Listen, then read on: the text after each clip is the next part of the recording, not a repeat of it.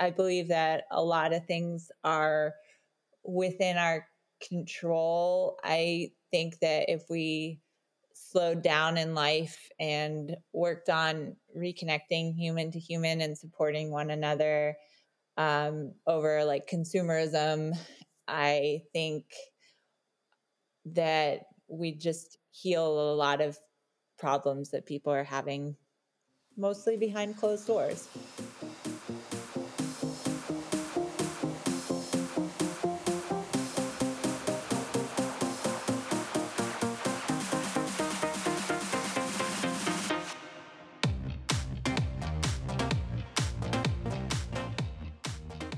Listening to the Maximum Enthusiasm Podcast, the exploration of life fully optimized with Megan Hottman.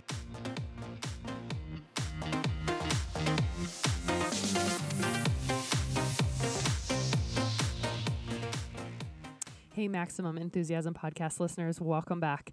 This episode is brought to you by my friends over at Relish Studio. Check them out on the web at relishstudio.com.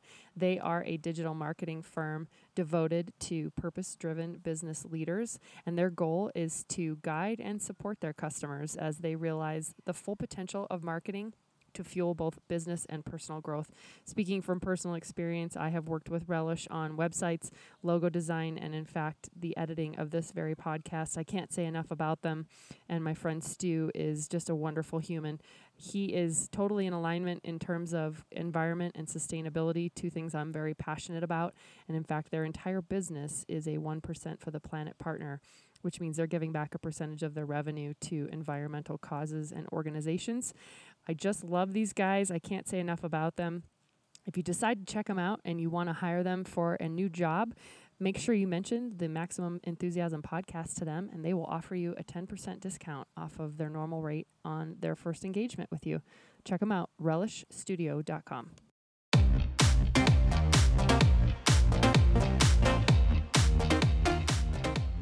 Hey, Maximum Enthusiasm listeners, welcome back.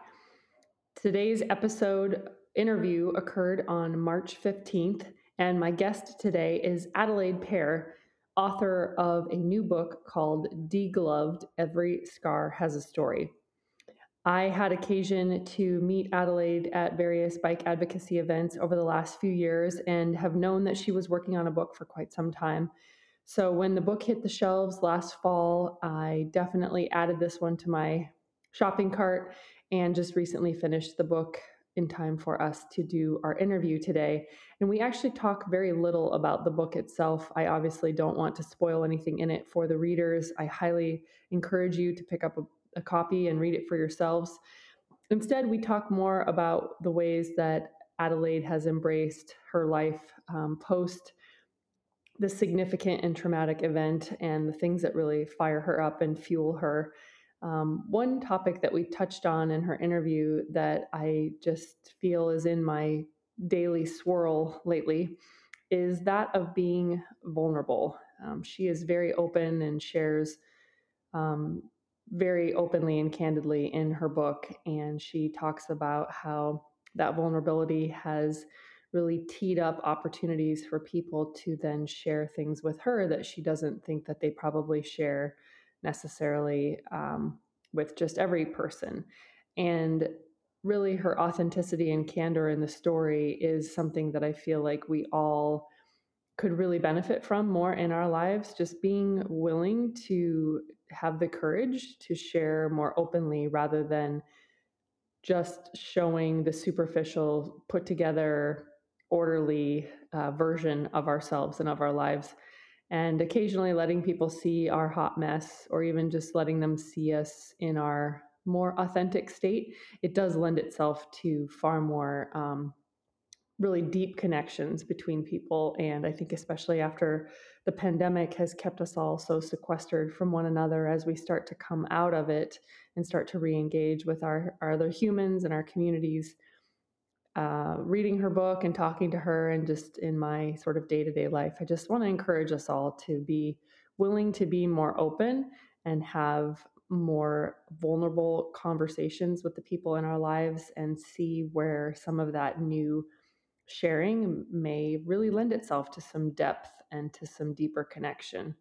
um, as we start to refill our own personal buckets with um, time with loved ones that we've perhaps not seen for a while, it's just a good reminder that we we can scratch the surface and talk about the superficial stuff, but then I would just encourage us all to go deep. And Adelaide really leads by example with her um, really intimate sharing of her life and her uh, events and recovery following the collision that happened in late 2014. In my own uh, personal life lately, I did just finish a three day mountain bike stage race. It's something I've never done before. It included an enduro stage, which is where you race downhill segments, um, which, if you know me at all or know the type of cyclist uh, or sort of my background, you would know that that type of thing is absolutely terrifying to me. And of course, there were a million ways that I tried to talk myself out of it and give myself every excuse. And no one would have known or cared if I raced or didn't race. And it was rainy and it was cold. And I had some work stress and some other stress, and things were really weighing heavily on my mind. And I, I had every reason in the book not to go out and do it. And and yet there was something inside of me that said that I just really wanted to honor the commitment that I had made to myself last year in 2020 when I when I fully said I want to get better at this thing called mountain biking. made the investment in the bike and I had driven it out here to do this race and so I basically took it a day at a time and I was almost last on the first day. I was 6th out of 7. On the second day I was dead last by a long shot uh, first place put over an hour into me out there on the 40 mile course. I mean, I got my ass cleanly handed to me. And I still never really lost like my enthusiasm for being there. I wasn't getting down on myself. I was actually just really encouraged by the fact that I wanted to stay. And so I lined up Sunday morning with a big lump in my throat, really nervous about the downhill segments, and it all went fine and I ended up fifth overall for the weekend. Basically, five uh, women raced, and I was fifth. It's been a long time since I've been dead last in a, an event that involves a bicycle, and it was super enjoyable. And I wouldn't take it back for anything. And more importantly, and most importantly, I'll just say that reflecting on where we were and where I was a year ago, the gratitude that I felt when they played the national anthem at the start line on Friday, um, it really choked up. Um, it, it caused some emotion to well up in me for sure. Just thinking that a year ago, I didn't know when we would ever be able to buy Grace or when I'd be able to see the cycling community again in person. And so it just felt like a huge gift to be out there all weekend, despite the cold and the rain and despite my poor performance. It was really, really nice to be back out in the competitive um, space and to kind of have that motivation reignited in me and we talk about that during Adelaide's interview as well. She did a self timed, self paced race effort over her weekend as well, since many events are still doing social distancing. So they're doing virtual events where people can go out and do the event on their own. And um, in many ways, I would say that is significantly harder because when there are no other racers, when the course is not marked, when you don't have spectators, when there's just no stimulus, um, it can be much harder in some ways to self motivate. But she crushed it, and we talk about that too. And I think, I think honestly, these days, just getting off the couch and getting out and moving and doing the things that we're doing is that's the win. And trying new things and being willing to be a newbie again and be a beginner is really where my headspace is at lately. Just sort of the consummate learner um, headspace. So if you're um, doing some shopping in your local bookstore, definitely add the book Degloved. Every Scar Has a Story by Adelaide Perr to your shopping cart. And um, I hope you enjoy this interview today. I think we um, took it a different direction than perhaps other podcasts that Adelaide has been on. And that was truly my intention. And I just want to thank her for her time and for her um, tenacity and perseverance in getting her story published. I just have so much respect and admiration for people who get a book all the way out into the world. And it definitely remains on my list of aspirations. So, mad respect to Adelaide for making that happen. And just want to say thanks again for tuning in. Uh, welcome back again for another week of the Maximum Enthusiasm podcast. Have a great day.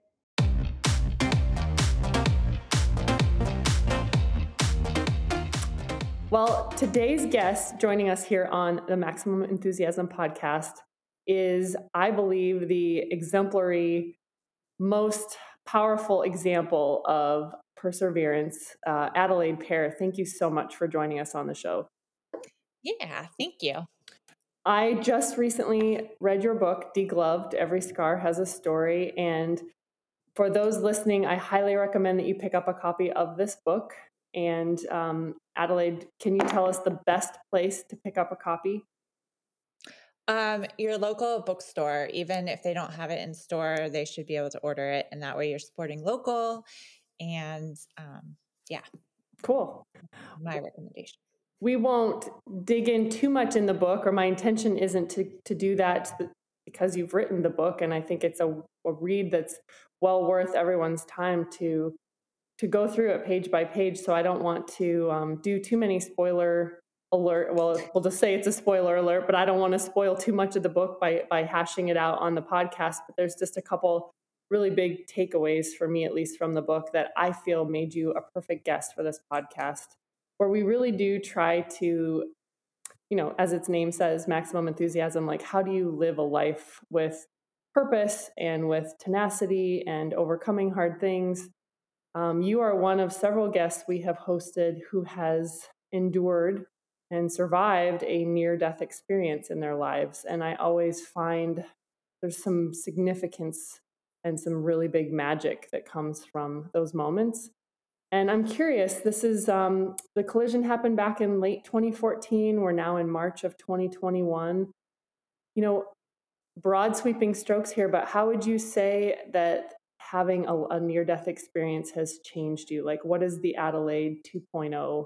What does she stand for? And what does she look forward to? And what are the, you know, what are the things that really stick with you about the way you do life now? Oh, that's a good question.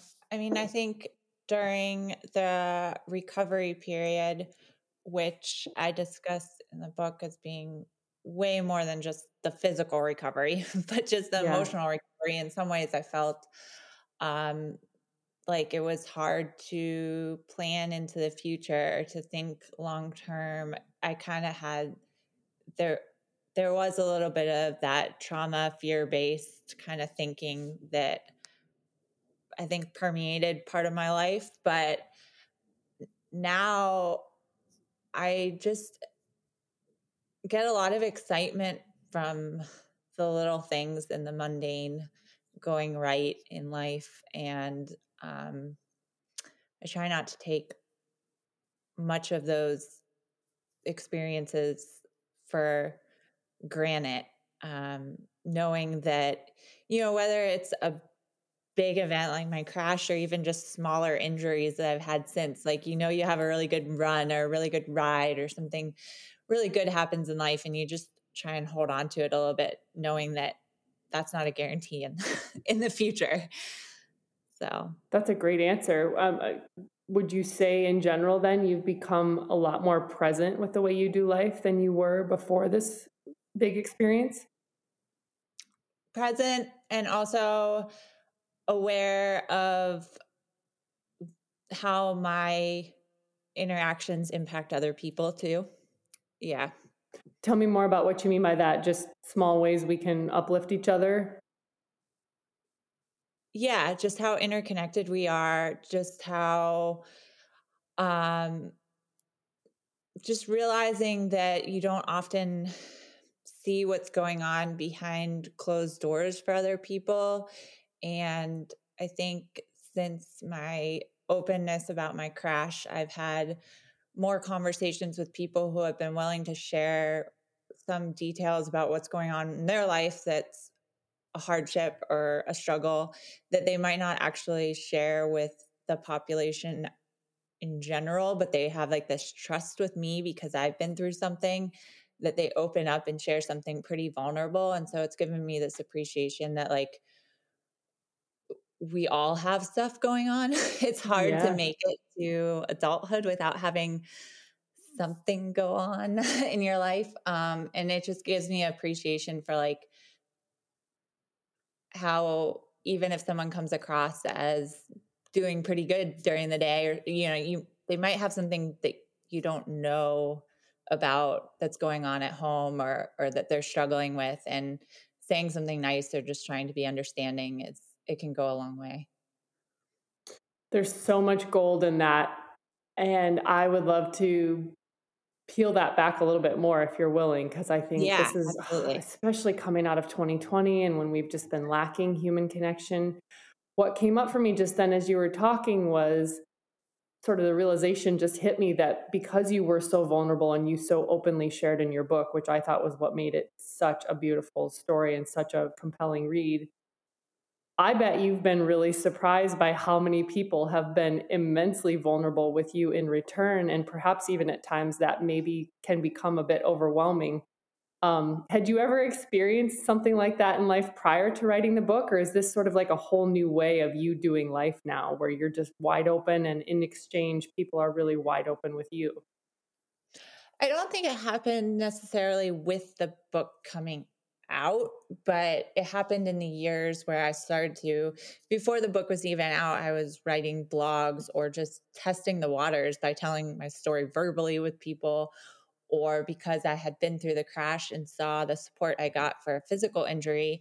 All of a sudden, it made me realize that if I wanted support for bipolar, which I um, have a diagnosis of bipolar 2, if I wanted support for that, the only way I was going to get it is if I told people I had bipolar too. Like right. you can't get support for something you don't even acknowledge Oof. in with people. So I kind of after my crash, I started testing the waters by telling more people and sharing more stories. And um, yeah, it does create this open path. And sometimes people share stuff with me where I the best I can do is be like, I will try to understand, I'll try to empathize, but like what you're going through actually sounds really hard and something I can't even imagine. And and I know to some people that's how my story feels.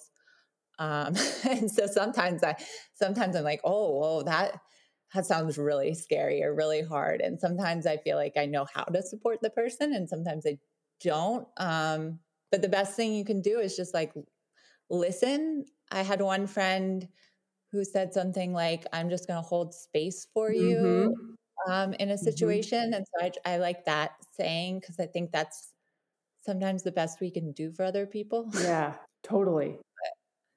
totally. And I feel like a lot of our circles or just people in general are doing life struggling through hard things on their own because it is so scary to be vulnerable and to really openly share what you're going through. And I feel like, in a way, we miss out on the most beautiful parts of humanity when we are closed off to letting other people see us be hot messes. Yes. And um, and it sounds like you've really been the beneficiary of some of the very well deserved like love and just affection and support that you obviously needed and and it's benefited you and now what i hear you saying is you're really able to pour that back into other people when they're willing to be vulnerable with you, which is a really it's a really cool thing. It's a really cool byproduct of a really awful event. Um, and it sounds like it's changed you a little bit, that it's shaping your life in a slightly different way than maybe before. Yes. The the vulnerability piece, uh, not the yes. Yeah. Yeah. Um so much about that I want to dig into, but I also really wanted to talk about your exciting latest adventures. So maybe I'll maybe I'll circle back to some of that. Um, because I do truly believe that's the way that we do life the best and the most meaningful way is that we are as open as you have been in your story and in your book. But speaking of tenacity and perseverance, I mean, let's talk about the book itself. So, the collision happened back in late 2014. I know you were blogging fairly shortly thereafter. And then I was following you online and, and following your um, endeavor to get the, the book itself published. Do you mind sharing a little bit about that journey? I mean, I know that's not an easy undertaking, and and yet here it is on my table, which is really incredible. It's so cool that it's on your table. Um, it and, really is. It really is.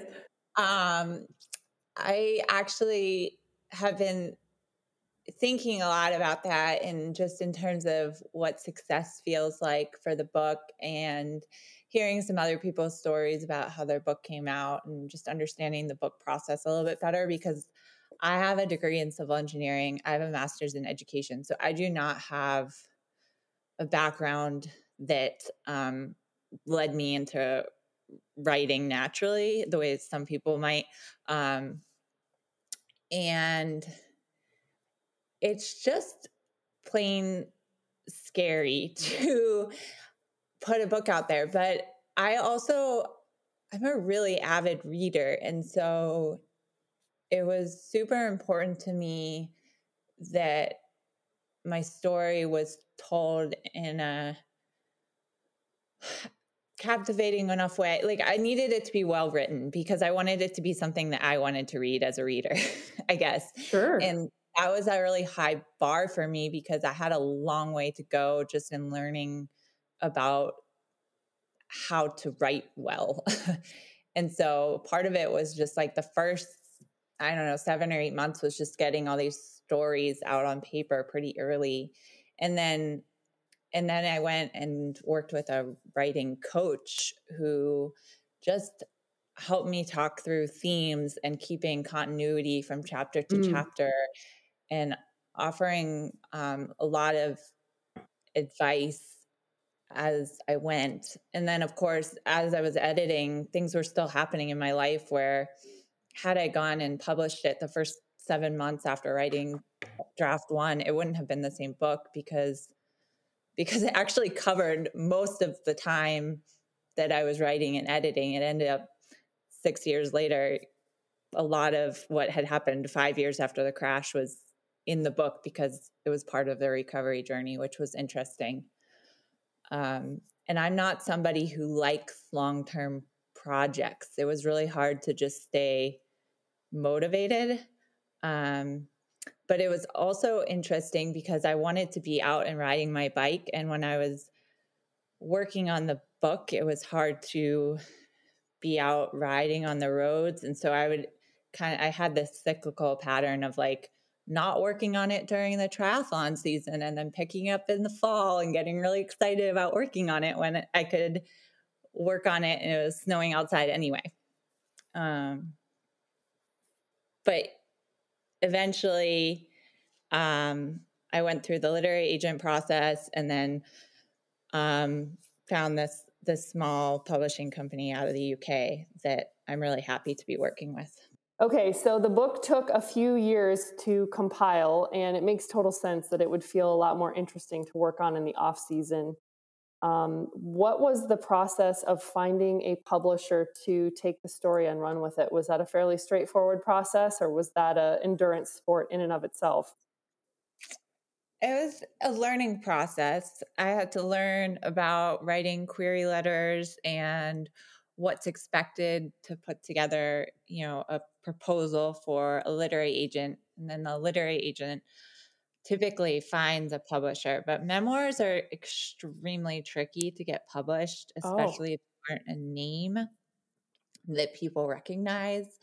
And um, I actually am just kind of figuring that out from hearing somebody else's story who had previously had several books published by a publisher and went to publish more of a memoir type book and and ended up self-publishing. So I did what is um, the UK publisher that I ended up working with is, I guess it's like self published, hybrid published. They definitely helped put together a lot of the final product, which was awesome.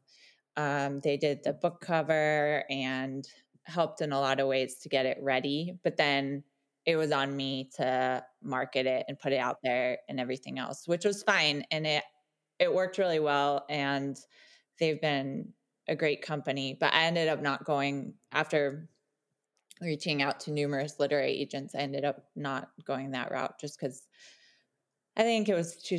I'm too small of a deal, especially in the memoir field. Gotcha. Okay. Yeah. Okay. And but, um, based on the inside page where it shows the date, the book hit the shelves in early 2020, correct? Um, yeah, yeah, 2020 would be last year. Um, I'm like, what day is it? Uh, it know. hit. you know, it's really confusing. It the publishing date was um, October 18th, 2020, which was exactly six years from the crash. So that was also the cool thing that the publishing company was willing to work with me to make sure that happened. Oh, sorry, sorry, sorry, sorry. That's um, okay. on okay. On the date. I, yes, on on the date of the actual crash. So that was really that was personally satisfying. I bet. And you made a comment earlier. You said, you know, what does success look like to me with this book? So now that you are, you know, roughly, let's just say six months into the book being out in the wild and people reading it, um, have you given more thought to what success feels like to you as a now published author with this book?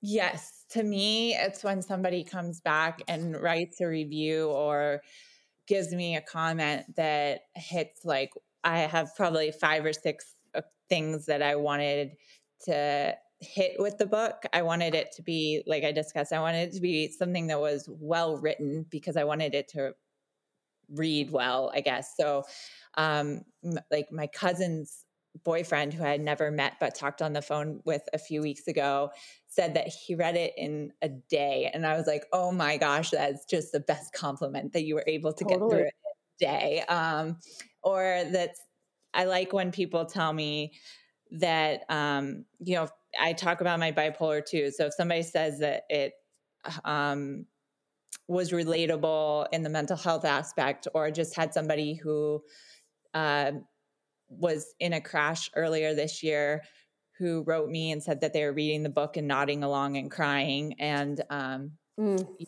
that that means that i i touched on some of the universal points of going through a crash not just mine things like that those are totally. the like, moments where i feel like i succeeded well, I definitely second the feedback that you're getting about it being well written and the themes that you weave in. I have really appreciated how you are telling the story in sort of chronological order, but then you'll pop back in time and fill the reader in on some on some context with some you know previous experiences and events and then you come back into sort of present time and present tense and it just flows really well and i also love that you weaved in perspectives from other people involved in your life and i um, i consistently was thinking just how wonderful it was that you really kept acknowledging and honoring you know the suffering of your partner um, kenneth. I just think that's so special. It just speaks volumes to the partnership that you two have that um, you know he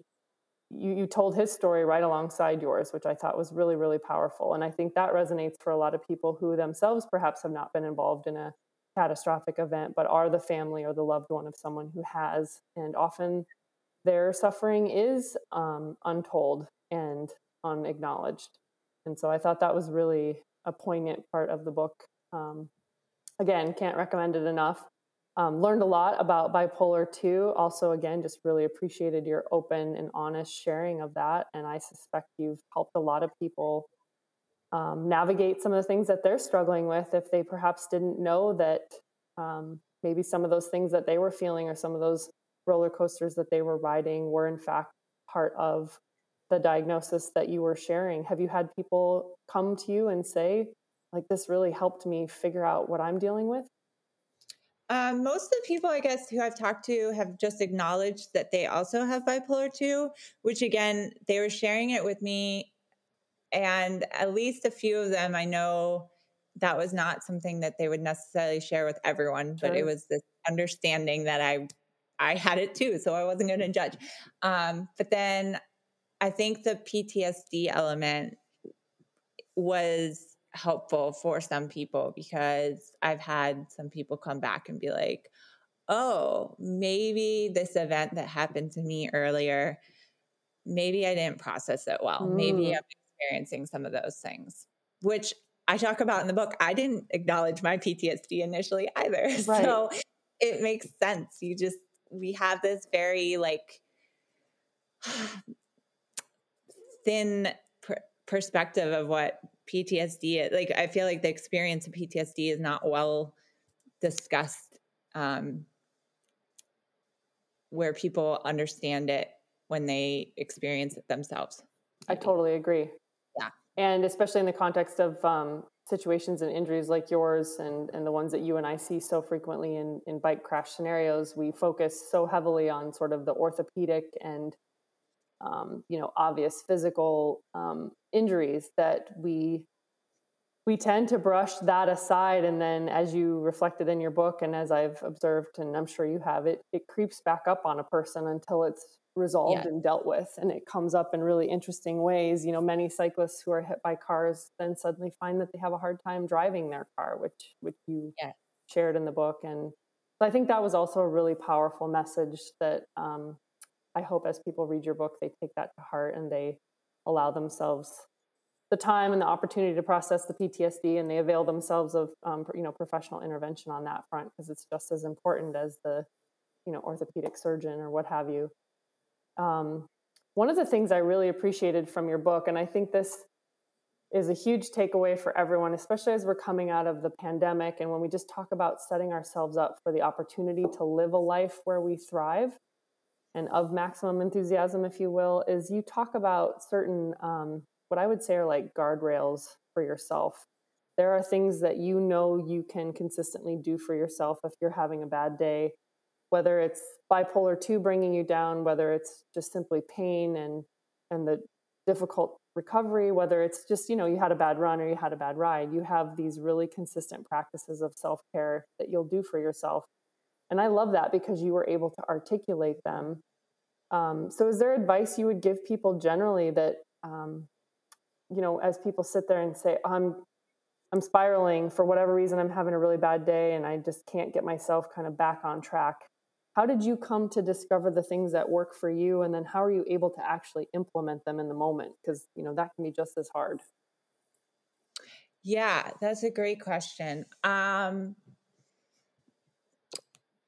I think the sports, sports I, oh, yeah, sorry, sports came to sports I came to at a young age. And so I probably in college started to realize, or mm-hmm. shortly thereafter, that I always felt better after working out and I felt my strongest when working out. And so, you know, when things are going along pretty well, that's a really good athletics is just always going to be an important piece of keeping me sane and healthy. Um, nutrition, I came about before before I was diagnosed with bipolar 2, but I it was really a psychiatrist who helped me understand like what alcohol does to the brain, mm. what like what happens when I spike my blood sugar too much and what the consequences can be and just kind of helped me see that. And I worked with a nutritionist for a while. Um, what other I I know I have lot and then I have like lots of little tricks up my sleeve, if you will. Like exactly, oh, exactly. Going really badly, but I'm just gonna sit here and like do a puzzle because I'm just gonna because a puzzle just occupies your brain in a way that you can't spin out the same um, with thoughts because you're like looking for the next puzzle piece. So I think just as much as I can just pause, hit the pause button, or also put myself in a situation where I'm not having to make a ton of decisions. I really like just sitting with other people if I'm not doing well. I shouldn't say mm. people because people's overwhelming. People is too many. Person. it's it's good when you're not doing well to have a person that understands that you're not doing well, so they don't expect much of you. Um, but they can kind of just take some of the load off. Um, they don't have to really do anything, just be there, I think is part of it. So I I guess I just came through those by trial and error.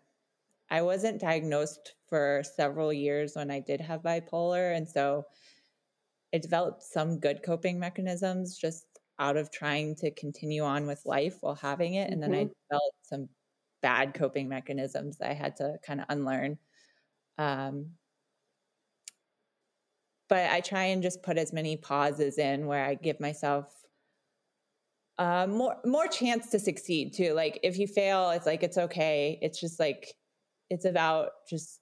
Um, I used to I should say this. I used to like feel like, well, tomorrow might be better. And now it's more like, okay, what in the next five minutes can I do? Because we can reset. Ah. I can ah. hit the reset now. It doesn't have to be next week. It doesn't have to be Monday. It doesn't have to be tomorrow. Like I'm doing really poorly right now, but I could theoretically reset in five minutes if I just give myself five minutes to just be where I'm at. And I've gotten quicker at like resetting too. Oh, that's such powerful advice. Oh my gosh. Um, where does that self awareness come from? Because I think that's a really powerful tool that you have to be able to see that for yourself, especially when you're like in it. You know, what advice would you give people to? I mean, it sounds like you gave yourself permission to be curious about yourself and you were almost, you know, oh, there's that thing I do again. Okay, now wait, why am I doing that? Uh, but you took it a step further and you said, no, this is not going to derail my day or my hour or my week. Um, I, I, that's super powerful. Like that's not within most people's capabilities to to square themselves back inside those guardrails. So how do you like where does that come from? Is that just your tenacity at your core?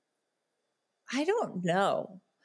I don't know where that comes from exactly. I think and we can talk about this with regards to my weekend this weekend. But I think some of Perfect. it comes to sports as well okay. because when you do endurance events, you start to like realize that like things can turn around pretty quickly. You can be doing really bad one minute and then really great 10 minutes later if you like have a caffeine gel or something.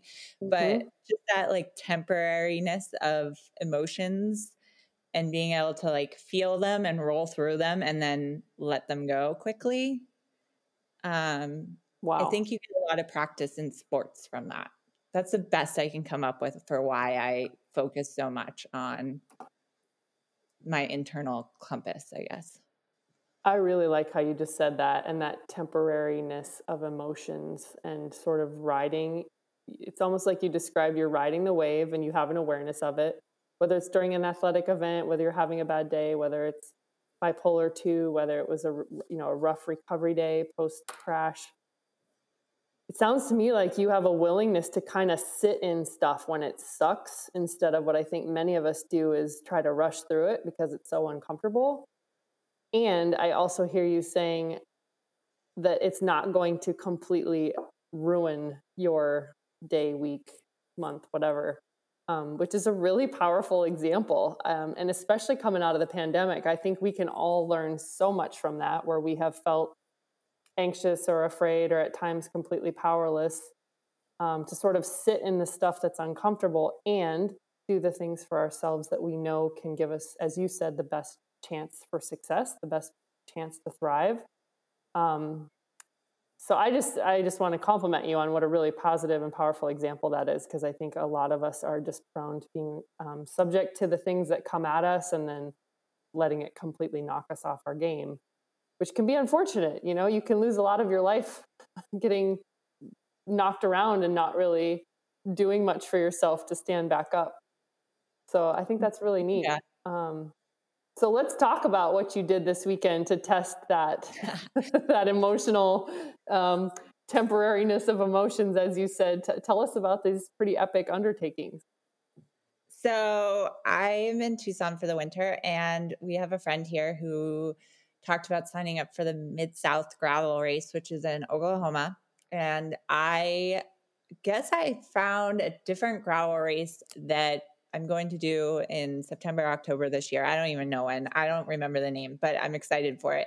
And so my friend also mentioned that he was doing this race in March. And I was like, count me in. We could drive up together, knowing that there was a chance it would get um, pushed to virtual because of COVID, and also being completely okay with that because um, we've been pretty like cooped up, not cooped up, but um, we've we've been very careful with COVID. So like, I don't really want to travel if it's not safe anyway. Sure. Um, so part of me was just happy that it was virtual to begin with. It just took away some of the, the extra stress of, of traveling during yeah. the time when I don't really want to. So anyway, it was, but then, so it was a hundred mile bike ride, but then they also had this 50 mile run. And so signed up for both. That's and awesome Um, and I've done, I have a lot of background actually before I got more serious into cycling or triathlon. I, my, my sister uh, was doing ultra marathon several years ago. And so I kind of followed suit and did some with her. So I have a fair bit of experience with like the marathon to 50K and even 150 miler distance.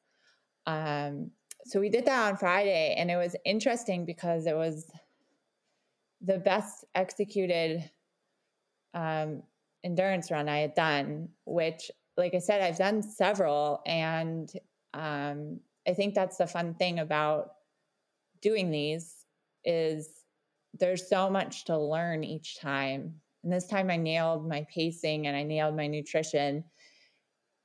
And so it was actually spectacular. But oh, nice. Then Saturday, we were going to do the ride. We had all weekend to do both. And so Saturday, we were going to do the ride, and it um, snowed and rained even as far down south as we are. Um, there was snow up in the foothills where we were going to be riding. So we pushed it to yesterday, to Sunday.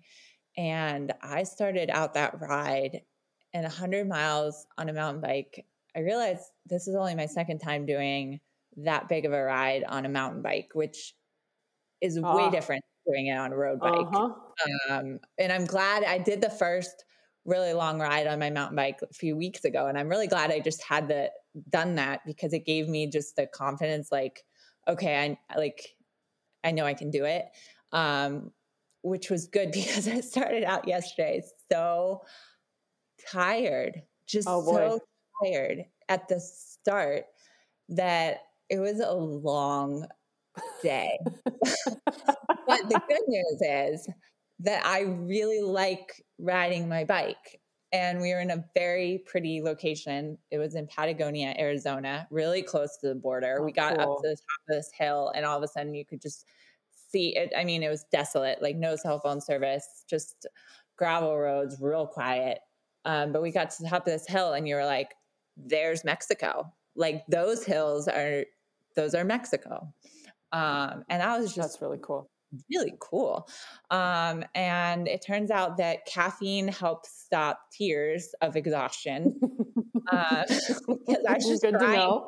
so tired. It wasn't even like I was there. There was no real emotion with the tears. I just kind of started crying because I just like couldn't focus. And um, caffeine turned that around. And it was just at one point there was wind and I just crumple in the wind sometimes, all the time. I, I, just crumple in the wind. And so I was trying my hardest. At one point, I just turned my bike around and went a half mile downhill the other way just to have a tailwind downhill. And then I turned around and kept going. That's a good idea. It's just like I, I just need to. I was like, I can't think. The wind just keeps hitting my ears, and I just can't hear myself think. I was like, I don't know what kind of thoughts I'm having anyway, but I just need a minute. So I flipped it. and um but there's so many little like there again, there's so many emotions that you go through and it took me like well over 8 hours to do this. And the last hour, which um in the last hour when you're in the Coast Guard standing duty, we used to call it the power hour. But um ah. the hour of power. And the hour of power yesterday, I was actually in a really great mood and it was beautiful and I was super happy. So it ended like the last hour was the best hour, but I had to go through those first seven hours to get that last hour. You know? So that's an impressive that. story of turning the day around. Yeah, it was it was rough. but but super fun. And do you think part of the fatigue was from the 50 mile run, which was on what Friday? Yeah, the 50K, which is like 31 miles running, that took um a, like four, a little over, I think it was like four hours and 20 minutes uh, thereabouts. And so, yeah, it was just fatigue from that. Whoa, girl, My, like, you were hauling. You did 30 miles in four and a half hours? Yeah. Wow. It was, it was pretty like flat terrain except for the last tiny bit. But, yeah, but still, um, that's fast. I don't care what your terrain is. That's amazing. It was, it was the fastest I probably could. It was very well executed, and that yeah, that was the problem. It was like if I was gonna have a good day with that, I was going to suffer on the bike. There's just no way around it, I don't think. And you did suffer, and anyone wouldn't have blamed you if you had thrown in the towel in the first hour, and instead you finished, you persevered, and you finished, which is really, I'm gathering more and more, you know, part of the Adelaide Perr story in general. I mean, is that how, how you've always been? Um, I have always been somebody that sets my sights on a goal and yeah, goes after it. And it's not always the same goal because that would be boring. Mm-hmm. And it's often something that's new to me. And that's part of the fun is not quite knowing what to expect. Even writing a book, I'd never written a book before. There was no reason I should write a book. And that was like an interesting adventure for me. Well, and as someone who has a pipe dream of writing a book, and I've dabbled and you know talk about it and all the things, um, people like you who actually execute on on that plan, um, I just have so much respect for because it's really easy to say you're going to write a book, and it's very difficult to actually sit down and do the work, and then and then really the third step of getting it published, which is super impressive. Um, you know, is there any advice you would give to someone who has on their heart to write a book and and I'll just say, my coach recently said to me the only difference between people who are published authors and those who aren't are that those who are published authors just took time to write the damn thing. Um, you know, any of us have the capacity to be a published author, but so few of us actually do it, which is what makes it such an impressive feat. So, um, you know, whether it's writing a book or something else, you know, is there any advice you have for people to do the thing um, instead of just talking about it? Um, for the book piece, I guess it's really interesting because I have like amnesia about who I was and what I was thinking when I decided to start that. Except that I had this grand thought that like maybe it would be in a Starbucks one day because I also like drinking coffee and love coffee shops. And I was like, wouldn't that be amazing? Um, oh, cool. So, which is also like a very bipolar thing to do to be like, I'm going to sell millions of copies. And that's like, that's when I choose these goals and get these creative ideas is when I'm like a little bit more confident. And it normally comes with hypomania. But I would say the book piece, I think worked because I knew I I was telling people all these stories that were in the book just in person, just talking to friends. I was just there were things that I wanted to share so much that I was sharing them anyway. And that made it easier to write. Um, so I think part of it is just having something that is exciting to tell. Um, and when it's exciting to tell, then it also, I mean, I can think of books that I've read where I'm like, wow, that was an exciting book because it was exciting to read. And and I think about it probably was exciting to write as well. Um, mm-hmm.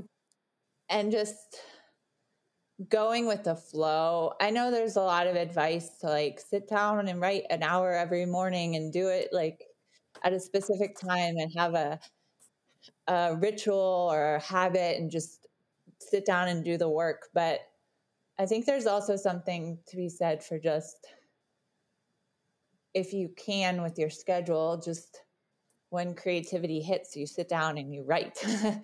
and that's kind of how I worked was I listened to like when my energy was there for writing and the inspiration was there, then I went all in and worked on it. And some days that meant eight hours of working on my book.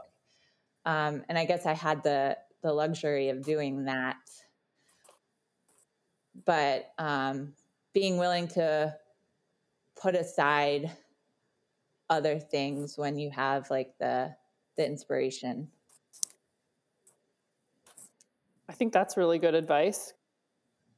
To ride the wave when it hits you and then almost i mean the inverse is what you're saying is give yourself the space and the grace when you don't have the creative juices flowing and step away from it.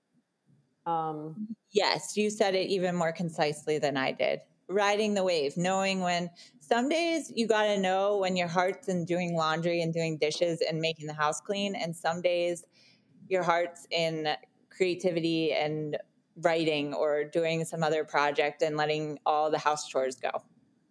Like you got to know which day it and is. it can be both. Yeah, Sure. Some days, sure. Yeah, that's that makes total sense. And um,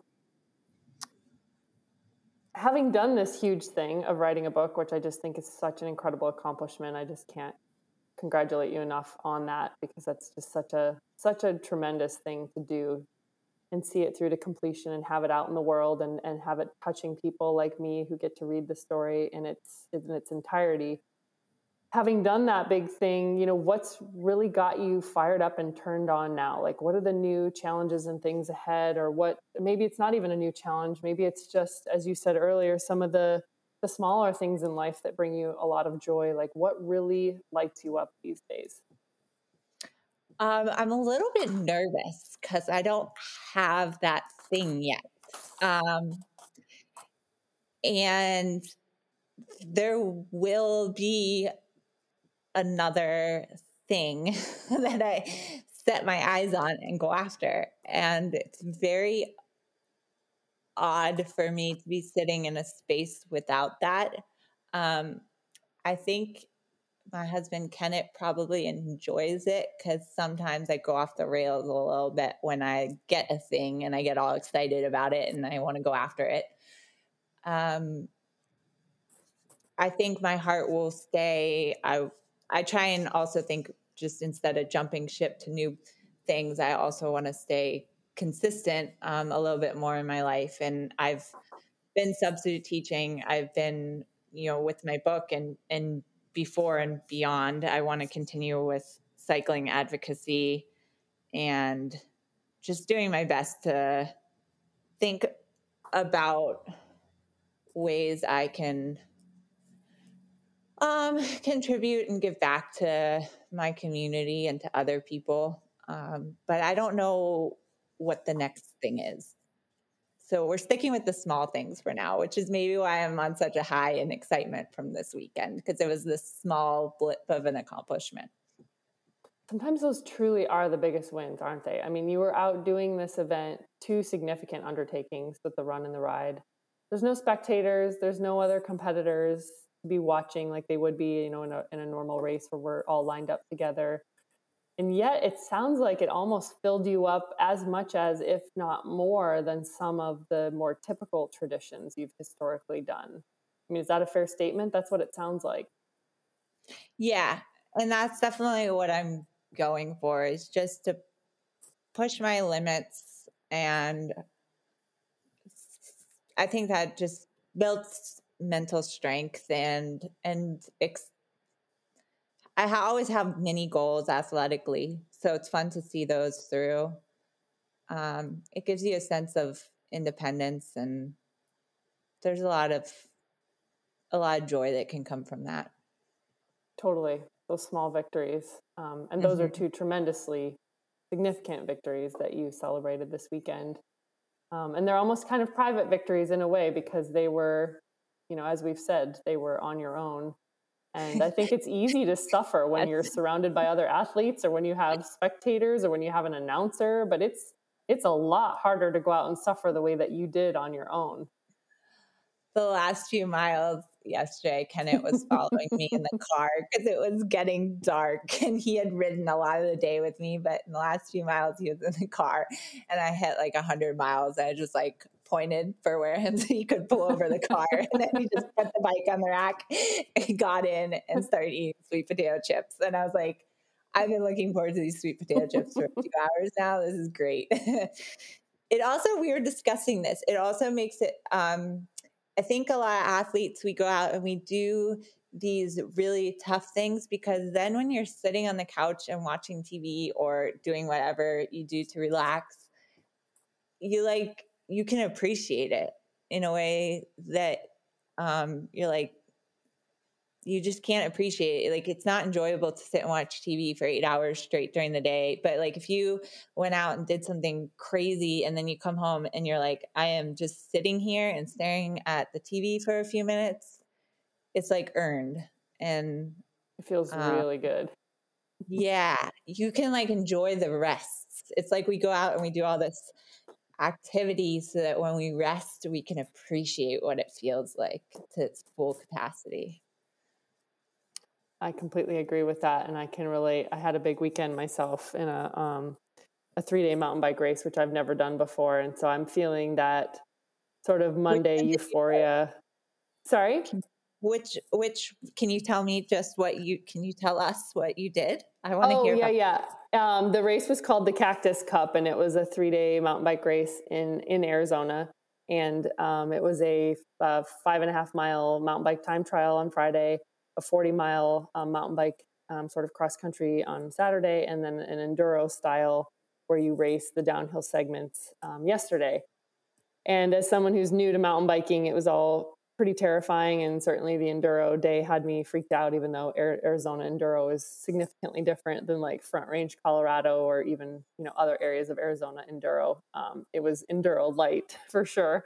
But um, just you know, after after doing that for three days, I'm in kind of the same space you are, where um, there's that Monday euphoria and something about events like what we've just done um, quiets the monkey mind in a way that I haven't found I can replicate any other way. And to your point, it does make the recovery and the rest just something you can truly savor.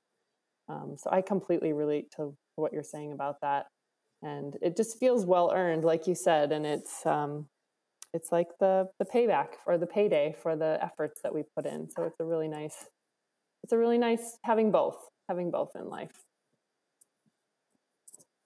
Yeah. Anyway, yeah. So true. So, so 2021's on on tap ahead. You are um, you you hold a professional triathlon license, right? Um, I did. I'm not going to continue with okay that at okay. the moment.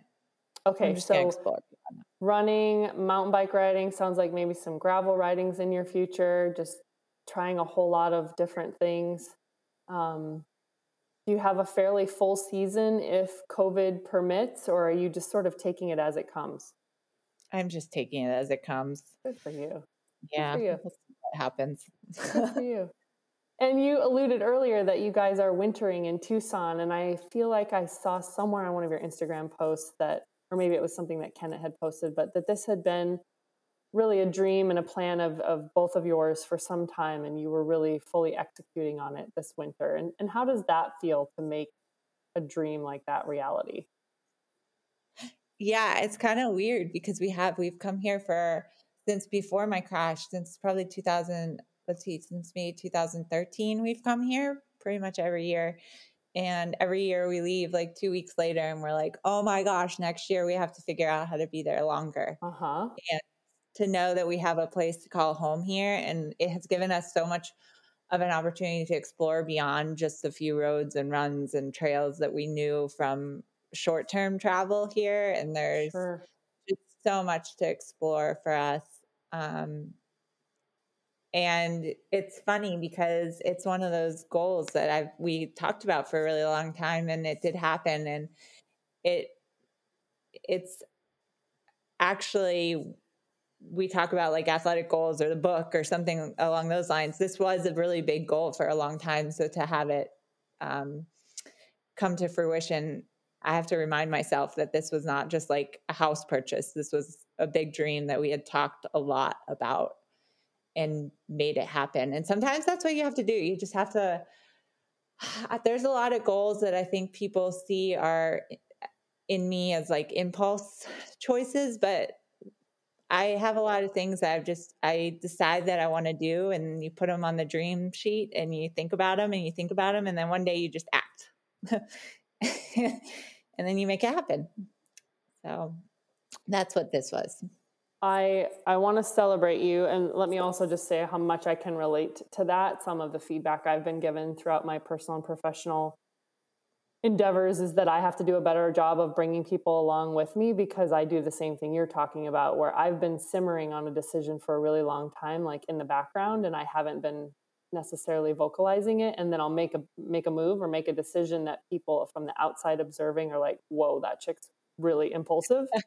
so I completely relate to what you're saying, and you know, sometimes we don't need to rationalize or explain our behavior. We can do whatever the hell we want. But I can also understand what you mean about how when you take action, sometimes it can seem abrupt to people that haven't been, um, you know, in your thought process or sort of part of your journey as you've been going. But I just really want to celebrate the fact that you guys made that happen. It sounds like it's significantly um, beneficial to you both as a couple and in your athletic endeavors and just in your just you know headspace and just your life enjoyment in general like you're really thriving in arizona in your winter. So congratulations for making that happen.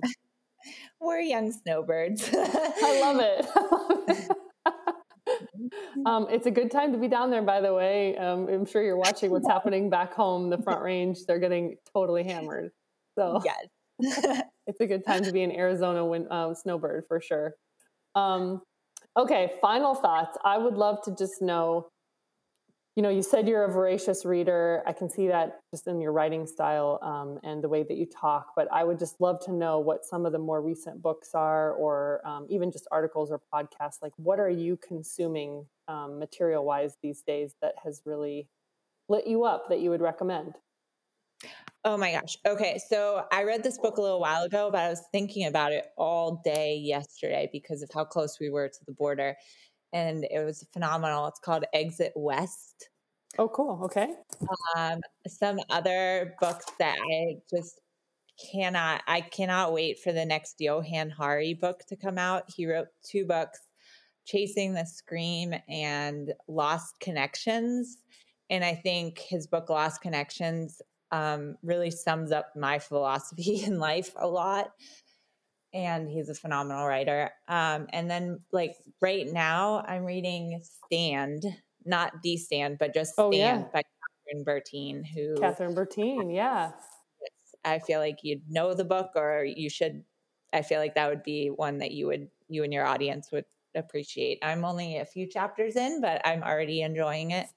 So very cool. Talk about another advocate hard at work in in cycling yeah. in um, in a in a different way, perhaps than you and I, but more on the uh, women's equality side of things, which is equally as important and super yes. inspiring. It's been really fun to watch her journey.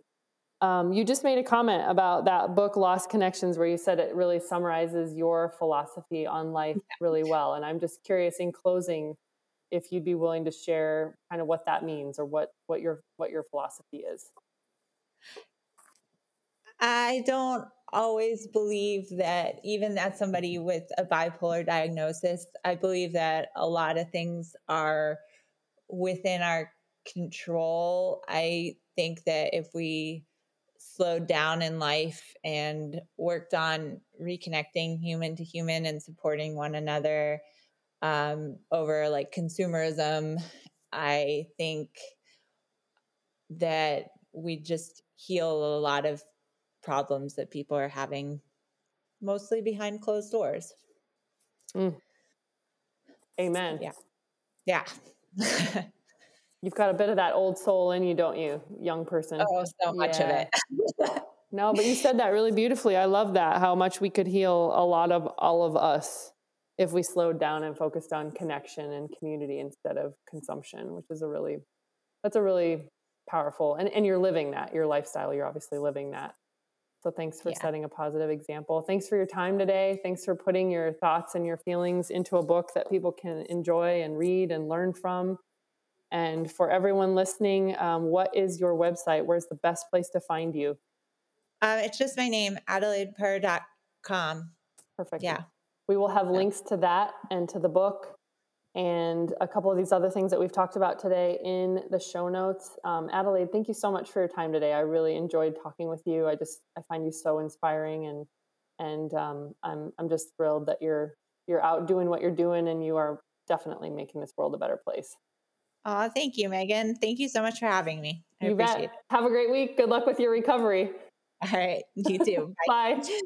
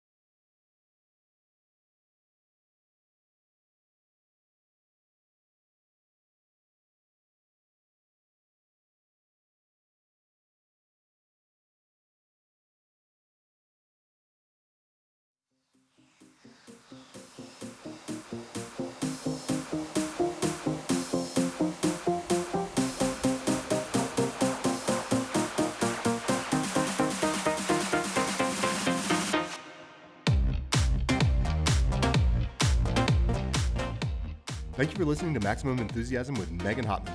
Subscribe, check out our blog, and learn more at MaximumEnthusiasm.com.